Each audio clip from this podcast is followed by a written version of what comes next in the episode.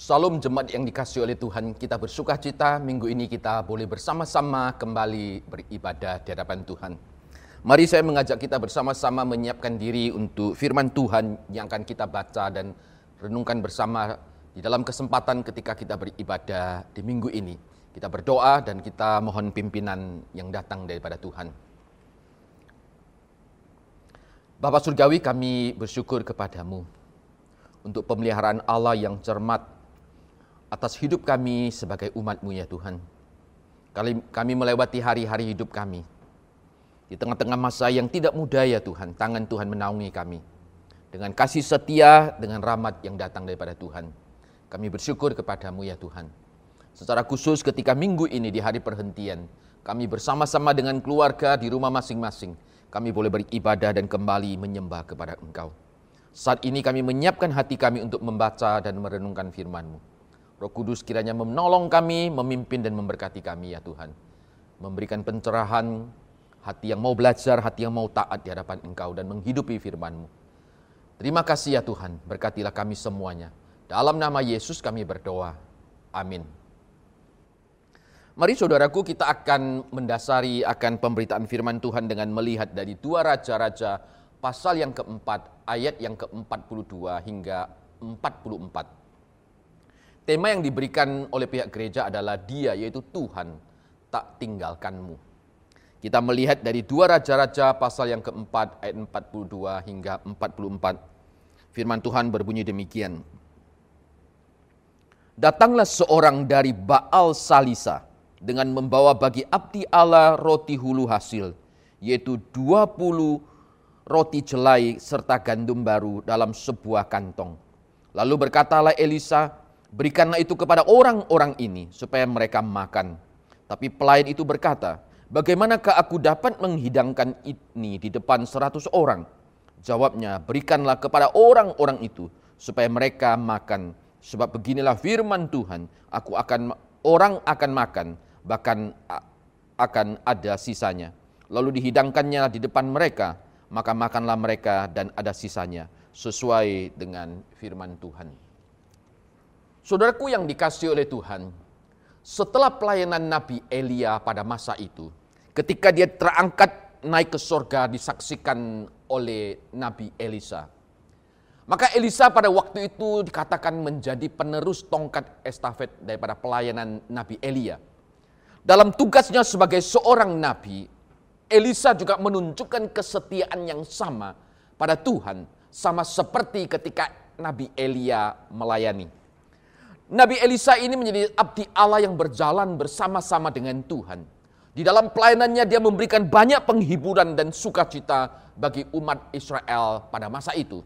Kalau kita membaca di dalam kitab dua raja-raja, mulai dari pasal yang kedua, bagaimana Elisa memulai pelayanannya, dia memulihkan dan menyehatkan air yang ada di kota Yeriko, yang pada waktu itu setiap kali perempuan yang mengandung Ketika meminum air itu, mereka sering kali mengalami keguguran bayi. Elisa hadir dan menyehatkan air itu. Sehingga setiap orang yang minum, mereka tidak lagi mengalami akan keguguran. Lalu kita juga melihat bagaimana Elisa juga menolong seorang janda pada waktu itu. Yang dililit dengan hutang. Sehingga dia tidak sanggup membayar. Lalu pada waktu itu Elisa hadir dan menolong dia. Sehingga minyak yang dituangkan di dalam bejana itu tidak akan berhenti sampai semuanya penuh. Lalu dia juga menolong seorang perempuan Sunem yang selama pernikahannya belum dikaruniai seorang anak pun. Tapi pada waktu itu ketika kehadiran Nabi Elisa, Elisa mengatakan, tahun depan di waktu yang sama, engkau akan dikaruniai seorang anak laki-laki. Dan memang betul, di tahun depannya perempuan Sunem itu dikaruniai seorang anak laki-laki. Ketika anak itu beranjak bertambah besar dikatakan. Satu waktu ketika anak itu keluar membantu akan ayahnya. Tiba-tiba anak itu jatuh sakit. Dan karena sakitnya itu anak itu lalu meninggal. Ketika anak itu meninggal. Maka perempuan Sunem itu cepat-cepat pergi menemui Elisa. Dan Elisa hadir dan menolong dia. Berbaring di atas tubuh anak yang sudah meninggal itu. Lalu anak itu hidup kembali. Lalu kita lihat lagi di Girgal dikatakan pada waktu itu bagaimana kekeringan, kelaparan dihadapi oleh masyarakat di sana. Dia mengadakan mujizat mengubah makanan yang beracun dikatakan. Lalu ada maut di dalam kuali. Sehingga makanan yang ada tetap boleh dimakan dan mereka semuanya bebas dari keracunan dan mereka diselamatkan. Lalu di dalam nas bagian firman Tuhan yang kita baca ini, di sini dikatakan Elisa membuat mujizat dari 20 ketur roti itu bisa mengenyangkan 100 orang bahkan ada sisanya. 20 roti jelai pada waktu itu. Itu adalah satu jumlah yang dikatakan tidak cukup untuk orang yang hadir pada waktu itu. Sejumlah 100 orang yang membutuhkan akan makanan. Saudaraku yang dikasih oleh Tuhan. Karena keyakinannya akan pemeliharaan daripada Tuhan. Di situlah Elisa memerintahkan bujangnya. Supaya menghidangkan roti itu. Dan dimakan oleh 100 orang dan bahkan sungguh sesuai firman Tuhan ada sisanya. Situasi bangsa Israel pada zaman itu adalah sangat tidak mengembirakan. Pada masa pelayanan Nabi Elisa, umat Israel dikatakan hidup dalam kemerosotan moral dan rohani. Mereka berpaling daripada Allah. Mereka kembali menyembah kepada para Baal pada waktu itu. Israel pada waktu itu sedang mengalami bencana kekeringan dan kelaparan. Akibat bencana itu, tidak sedikit mereka yang mengalami kematian yang sangat tragis dan menyedihkan. Dan pihak yang paling merasakan dampak buruk daripada kemerosotan moral, kemerosotan rohani, dampak daripada kekeringan dan kelaparan, itu adalah rakyat kecil pada waktu itu. Dalam situasi hidup yang mengalami kemerosotan dan kesulitan, tidaklah heran kalau akhirnya mereka menjadi tawar hati Mungkin sebagian mereka akan meragukan penyertaan Tuhan. Sebagaimana yang telah dijanjikan kepada nenek moyang mereka. Dengan kata lain, kesulitan-kesulitan hidup yang silih berganti pada waktu itu. Membuat bangsa Israel menjadi begitu pesimis. Mereka kehilangan pengharapan. Seolah-olah Tuhan tidak berdaya menolong mereka. Tuhan tidak peduli. Bahkan mereka beranggapan Tuhan sudah meninggalkan mereka. Saya percaya kalau kita sering kali menghadapi kondisi pergumulan krisis untuk satu jangka waktu yang lama. Dan itu datang terus menerus di dalam kehidupan kita. Ada kalanya engkau dan saya juga mengalami menjadi tawar hati dan menjadi pesimis. Kita mungkin juga pada waktu itu timbul keraguan-raguan untuk mempercayai janji Allah yang akan memelihara kehidupan kita. Pada waktu itu umat Israel mengalami krisis yang sama. Mereka melihat bagaimana kekeringan, kelaparan itu terjadi pada waktu itu. Krisis kehidupan ternyata tidak hanya terjadi pada masa Alkitab kalau kita perhatikan gitu ya. Krisis kehidupan juga melanda kehidupan kita pada masa kini. Secara khusus ketika dunia dilanda pandemi. Dan ketika kita tinggal di Indonesia, kita pun mengalami krisis yang sama karena krisis pandemi yang ada. Kita mendengar sebagian mereka mengalami kesulitan untuk pekerjaan. Mereka sebagian mengalami kesulitan karena masalah kesehatan. Bahkan ada yang kehilangan anggota keluarga mereka. Ada luka, ada kesedihan, ada kedukaan yang berkepanjangan mereka alami. Pada masa itu di Girgal dikatakan, ketika bencana kekeringan dan kelaparan, teriakan dan tangisan karena kelaparan terdengar di mana-mana. Mereka sulit untuk mendapatkan makanan. Baik orang yang muda, orang yang tua, anak kecil, orang yang masih yang mereka sudah dewasa. Mereka semuanya, semua lapisan mengalami krisis. Situasi seperti itu datanglah dikatakan pada masa itu. Ada seorang dari Baal Salisa yang membawa persembahan kepada abdi Allah kepada Elisa pada waktu itu. Orang itu membawa hasil hulur daripada roti sejumlah 20 roti jelai gandum baru. Nah Bapak Ibu yang dikasih oleh Tuhan saudaraku. Ketika engkau membaca bagian firman Tuhan ini. Datanglah seorang dari Baal Salisa. Nah di situlah kita melihat awal. Adanya kepedulian Allah terhadap umat Israel. Karena pada masa krisis adalah sangat sulit kita untuk peduli dengan orang lain. Ketika bencana kelaparan dan kekeringan, manusia cenderung egois dan memperhatikan akan dirinya sendiri. Tapi orang yang dikatakan berasal dari daerah Baal Salisa, yang tidak disebutkan namanya. Siapakah orang ini? Di balik itu sesungguhnya di situlah Allah berkarya. Allah tidak meninggalkan akan umatnya pada masa itu. Dari beberapa mujizat yang dilakukan oleh Nabi Elisa kalau yang kita baca di dalam kitab dua raja-raja ini. Kita menyadari krisis baik itu masalah finansial yang, yang dialami oleh seorang perempuan, kelaparan ataupun maut atau kematian yang sedang mengintai umat manusia pada waktu itu. Di situlah kita melihat sekali lagi Tuhan tidak pernah meninggalkan mereka. Betul pada waktu itu ada rasa takut. Ada perasaan tidak nyaman, tidak tentram. Sedang melanda penduduk di Gilgal yang mengalami bencana akan kelaparan pada waktu itu. Imbasnya pun kalau kita lihat dialami oleh rombongan Nabi 100 orang yang kita baca di dalam bagian firman Tuhan ini. Mereka yang dipanggil secara khusus untuk melayani Tuhan. Mereka pun tidak luput daripada krisis, bencana, kelaparan, kekeringan yang sedang melanda. Ketika orang dari Baal Salisa membawa 20 roti ketul jerai itu. Bagaimana mungkin 20 roti ketul itu cukup bagi orang sedemikian banyaknya. Pada waktu itulah kalau kita melihat Ketika Elisa menerima persembahan itu, dia meminta akan pembantunya, bujangnya, dan pelayanannya. Supaya berikanlah kepada orang-orang itu. Lalu mereka makan. Nah roti yang mereka hidangkan itu. Setelah mereka makan ternyata ada sisanya. Nah di situlah kita melihat mujizat roti itu. Sekali lagi merupakan tanda penyertaan Tuhan.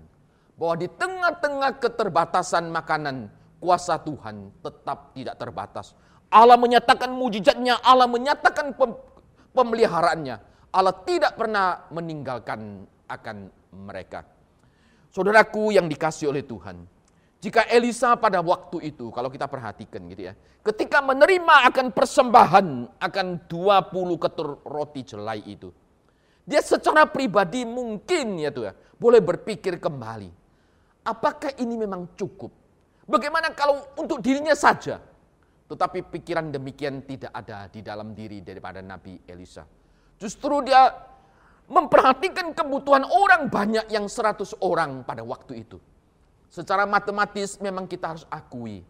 20 roti jelai pada waktu itu hanya bisa memenuhi kebutuhan 20 orang. Sekali makan itu pun sudah selesai. Waktu itu yang hadir yang membutuhkan makanan dikatakan ada 100 orang. Artinya masih kurang dari apa yang dibutuhkan. Tapi pada waktu itulah bagaimana dikatakan pembantu daripada Elisa ketika diperintahkan pelayan itu untuk menyediakan hidangan. Dia pun ragu-ragu. Dia pun berkata, bagaimana aku dapat menghidangkan ini di depan 100 orang. Kalau kita bandingkan dengan terjemahan lain gitu ya. Di situ bujang pelayan ini berkata, tetapi pelayan ini berkata tidak mungkin cukup untuk 100 orang. Nah di dalam terjemahan bahasa Indonesia masa kini, itu menggunakan satu frase kalimat, tidak mungkin cukup. Karena memang betul secara matematika, secara manusia, itu tidak akan pernah mungkin. Nah itulah yang sering kali juga kita alami di dalam kehidupan kita Ketika kita mengalami krisis, kita mengalami kesulitan. Seringkali yang muncul dari mulut atau pikiran kita adalah kata tidak mungkin. Tapi kita percaya di hadapan Allah. Apa yang tidak mungkin bagi manusia. Nabi Elisa percaya bagi Allah tidak ada yang tidak mungkin. Kalau kita membaca di dalam kitab bilangan pasal yang ke-18 ayat yang ke-13 maupun kitab ulangan pasal yang ke-18 ayat yang keempat dan yang kelima. Maka kita tahu bahwa persembahan orang Baal Salisa ini sebenarnya ada ditujukan kepada Tuhan dalam pengertian diberikan kepada Nabi Elisa pada waktu itu. Elisa di tengah masa krisis boleh tidak berpikir untuk dirinya. Tapi justru pada waktu itu ketika kondisi kesulitan makanan, Elisa justru bukan berpikir kepada dirinya dia berpikir kepada orang yang hadir, yang banyak, yang belum makan. Seperti orang daripada Baal Salisa ini. Boleh tidak kalau dia di tengah-tengah masa kelaparan, dia memikirkan akan kepentingan dirinya sendiri. Tidak peduli dan tidak ingin berbagi. Bukankah ini kondisi yang dialami manusia pada hari ini? Bukan. Di tengah-tengah ancaman krisis kehidupan, manusia cenderung memperhatikan dirinya sendiri. Tapi orang dari Baal Salisai dan Nabi Elisa tidak demikian. Mereka ketika mereka mempunyai, mereka juga memberikan dan memperhatikan orang-orang yang ada di sekitarnya. Oleh karena itu ketika Nabi Elisa menyadari bahwa di tengah-tengah mereka masih ada 100 orang yang belum makan. Maka pada waktu itulah dia perintahkan kepada pelayannya. Berikanlah kepada orang-orang itu supaya mereka makan. Sebab beginilah firman Tuhan. Orang akan makan, bahkan akan ada sisanya. Dari mana muncul keyakinan seperti ini? Keyakinan ini muncul saya percaya karena pengalaman hidup daripada Elisa bersama-sama dengan Tuhan. Baik pada waktu dia masih bersama dengan Elia. Dia melihat bagaimana betapa banyak mujizat yang Allah lakukan. Bagaimana Allah menunjukkan kasih setianya bagi umat Israel. Bagi dirinya Elia maupun bagi dirinya Elisa. Di dalam sepanjang pelayanan. Pengalaman masa lalu itu yang meyakinkan Elisa untuk melihat bahwa sungguh Tuhan adalah Allah yang tidak pernah meninggalkan. Saya percaya kita sebagai anak Tuhan Sebelum engkau dan saya tiba pada masa pandemik seperti ini. Pada masa-masa lampau engkau dan saya juga mengalami banyak krisis. Tapi bukankah pada masa itu Tuhan telah menolong kita? Kita bisa melewati hari-hari hidup kita. Kita bisa bertahan sampai hari ini. Itu adalah satu pengalaman sejarah, pengalaman iman bersama dengan Tuhan. Tuhan memelihara kita. Be karena keyakinan pengalaman hidup bersama dengan Tuhan Sejarah pada masa lalu bagaimana Tuhan menolong. Maka di sinilah kita melihat Nabi Elisa mempunyai satu keyakinan iman yang begitu luar biasa. Sehingga dia bisa berkata, berikanlah kepada orang-orang itu supaya mereka makan. Orang itu makan bahkan ada sisanya. Perkataan daripada Nabi Elisa ini sebenarnya menantang engkau dan saya pada hari ini untuk berani melihat dan berani percaya bahwa Allah adalah Allah yang memelihara kehidupan kita. Bahwa Allah adalah Allah yang peduli. Dan Allah kita yang kita kenal di dalam Yesus Kristus adalah Allah yang sekali-kali tidak pernah meninggalkan kita. Maka ketika hidangan itu disediakan, sungguh benar mujizat itu terjadi. Dalam ketaatannya yang nampaknya sederhana. Pelayan itu justru ketika dia menyediakan hidangan, di situlah Allah membuktikan bahwa dia sanggup melipat gandakan kebutuhan yang tadinya sangat terbatas sehingga persembahan yang dibawa oleh seseorang dari Baal Salisai itu 20 roti jelai dan gandum baru itu dapat memenuhi kebutuhan orang pada waktu itu sebanyak 100 orang dan bahkan ada sisanya. Melalui peristiwa inilah. Maka kita diajarkan dan umat Israel pada waktu itu diajarkan untuk melihat Betapa Tuhan memelihara, Tuhan menolong, dan Tuhan tidak meninggalkan akan umatnya. Di dalam perjanjian baru, di dalam kitab Injil, secara khusus Injil Matius pasal yang ke-14. Bukankah di situ juga mencatat satu peristiwa ketika Yesus memberi makan 5000 orang. Ketika Yesus bertanya, engkau harus memberi makan pada waktu itu murid-murid berpikir bagaimana kami bisa memberikan makan kepada mereka. Dalam jumlah orang yang begitu banyak. Pada waktu itu murid yang hanya berkata, yang ada pada kami hanya lima roti dan dua ikan. Tapi yang ada pada mereka hanya ada lima roti dan dua ikan. Pada waktu itulah kita melihat betapa Tuhan mengucap syukur atas apa yang ada itu. Dan sungguh roti itu dengan lima roti dan dua ikan bisa mengenyangkan lima ribu orang. Itu adalah peristiwa yang kita lihat. Baik di dalam perjanjian lama, di dalam kitab Raja-Raja, maupun di dalam kitab Injil ketika Yesus mengadakan mujizat. Di situlah kita melihat sekali lagi Tuhan adalah Allah yang memelihara, yang tidak pernah meninggalkan akan umatnya. Inilah yang menjadi tanda mujizat yang sangat penting di dalam masa pelayanan di dalam masa-masa yang penuh dengan krisis pada waktu itu. Karena tanda ini menyatakan belas kasihan Tuhan yang dinyatakan tepat pada waktunya. Bahwa Allah adalah Allah yang peduli. Allah tidak meninggalkan. Ketika kebutuhan umatnya yang begitu besar. Di tengah-tengah masa kekeringan dan masa kelaparan. Tuhan tidak lupa menolong mereka. Tuhan tidak pernah meninggalkan atau memalingkan wajahnya dari umatnya pada masa itu. Dia menjaga dan mengawasi mereka. Dia melindungi mereka. Sehingga peristiwa apa yang dicatat ketika Elisa memberi makan seratus orang itu. Sekali lagi membuktikan kasih setia Tuhan. Membuktikan bahwa Allah tidak pernah meninggalkan akan umatnya. Allah terus memelihara akan kehidupannya. Sebagian dari antara kita hari ini, kita juga berada dalam kondisi yang sulit bukan? Kesulitan kadang-kadang juga menghalangi kita untuk berani menatap akan hari esok kita. Kadang-kadang itu juga menghambat kita untuk berani untuk melangkah maju. Sungguhkah hari esok akan lebih baik? Di tengah-tengah situasi yang dramatis, yang sulit seperti ini, Kadang-kadang kita juga mengalami akan banyak kegelisahan dan kecemasan. Apakah usaha ini tetap bisa bertahan? Apakah saya bisa disembuhkan dari kondisi sakit yang ter, terpapar COVID ini? Bagaimana dengan kehilangan anggota keluarga yang saya alami? Apakah hari esok saya tetap akan dipelihara oleh Tuhan? Apakah kondisinya akan jauh lebih baik? Semua pertanyaan itu bisa muncul. Kegelisahan seperti ini bisa datang di dalam kehidupan kita. Dalam masa pandemik ini, Sebagian kita mungkin juga kehilangan pekerjaan. Kita tidak tahu bagaimana menyongsong hari esok kita. Seperti orang pada masa itu di Gilgal. Mereka tidak tahu bagaimana melihat hari esok mereka. Di tengah-tengah masa kekeringan dan masa kelaparan pada waktu itu. Ada orang yang terus menanti akan kebutuhan makanan. Di tengah-tengah kondisi yang sulit itu, kita sekali lagi melihat Allah itu hadir tepat pada waktunya Allah menolong mereka. Di tengah-tengah kesulitan, Allah tidak meninggalkan mereka sama sekali. Pemasmur berkata di dalam Mazmur 34 ayat yang ke-11. Dia mengatakan singa-singa muda merana kelaparan. Tapi orang-orang yang mencari Tuhan tidak kekurangan sesuatu pun yang baik. Kita mengamini akan janji daripada Tuhan seperti yang dilakukan oleh pemazmur pada waktu itu. Memang betul ada singa-singa muda yang kelaparan. Tetapi orang-orang yang mencari Tuhan, mereka tidak akan kekurangan sesuatu yang baik. Percayalah, di tengah-tengah masa yang pandemik yang penuh kesulitan saat ini, krisis kesehatan sedang melanda dunia.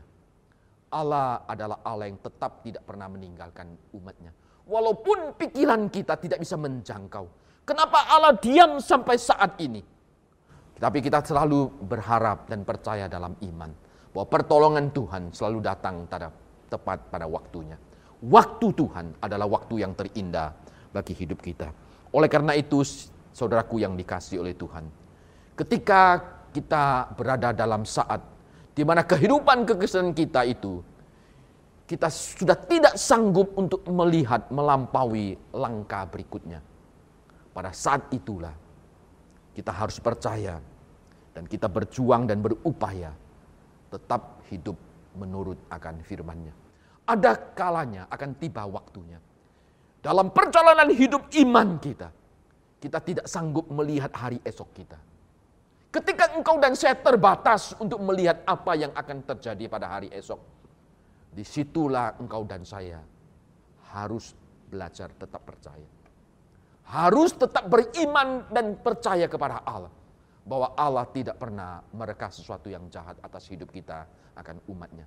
Di, pada saat yang sulit itulah engkau dan saya terus berjuang dan terus berupaya. Hidup sebagaimana yang Tuhan inginkan. Kita tidak menyangkali iman kita. Mujizat itu terjadi ketika Nabi Elisa percaya bahwa Allah tidak pernah meninggalkan. Allah memelihara akan umatnya maka dengan berani dengan penuh keyakinan dia katakan, berikanlah kepada orang-orang itu makan dan akan ada sisanya. Ketika mereka melangkah, di situlah mujizat terjadi. Mari saudaraku, di tengah-tengah kondisi hidup yang ada ini, engkau dan saya tidak bisa melihat langkah berikutnya. Engkau dan saya tidak bisa melihat hari esok kayak gimana. Di saat seperti itu, mari kita tetap percaya bahwa Tuhan adalah Allah yang berdaulat atas hidup kita Allah adalah Allah yang memelihara hidup kita. Allah adalah Allah yang tidak meninggalkan kita. Kita tetap beriman dan tetap percaya dan hidup di dalam terang firman-Nya. Kiranya Tuhan menolong engkau dan menolong saya di tengah-tengah masa pandemik yang sulit ini. Di dalam anugerah Allah, Allah terus melindungi akan engkau dan saya. Amin. Mari kita bersama-sama berdoa. Tuhan sungguh kami menyadari saat ini dunia sedang dilanda pandemik. Kami mengalami banyak keterbatasan, kesulitan. Ruang gerak kami menjadi begitu sempit. Bahkan kami tidak berani untuk menatap akan langkah berikut dan hari esok kami. Tapi di situlah kami mulai percaya. Kami meletakkan keyakinan iman kami hanya kepada Tuhan bahwa Allah kami adalah Allah yang menguasai hari esok. Allah kami adalah Allah yang memelihara kami. Allah yang berjanji akan menyertai kami sampai kesudahan zaman. Allah yang sekali-kali tidak akan meninggalkan kami. Kami bersyukur kepadamu. Biarlah kami terus menghidupi dan berjalan dalam terang firman-Mu ya Tuhan. Berkati umat-Mu secara khusus ketika mereka dalam masa yang sulit mengalami krisis kesehatan, tangan Tuhan hadir dan memberkati mereka.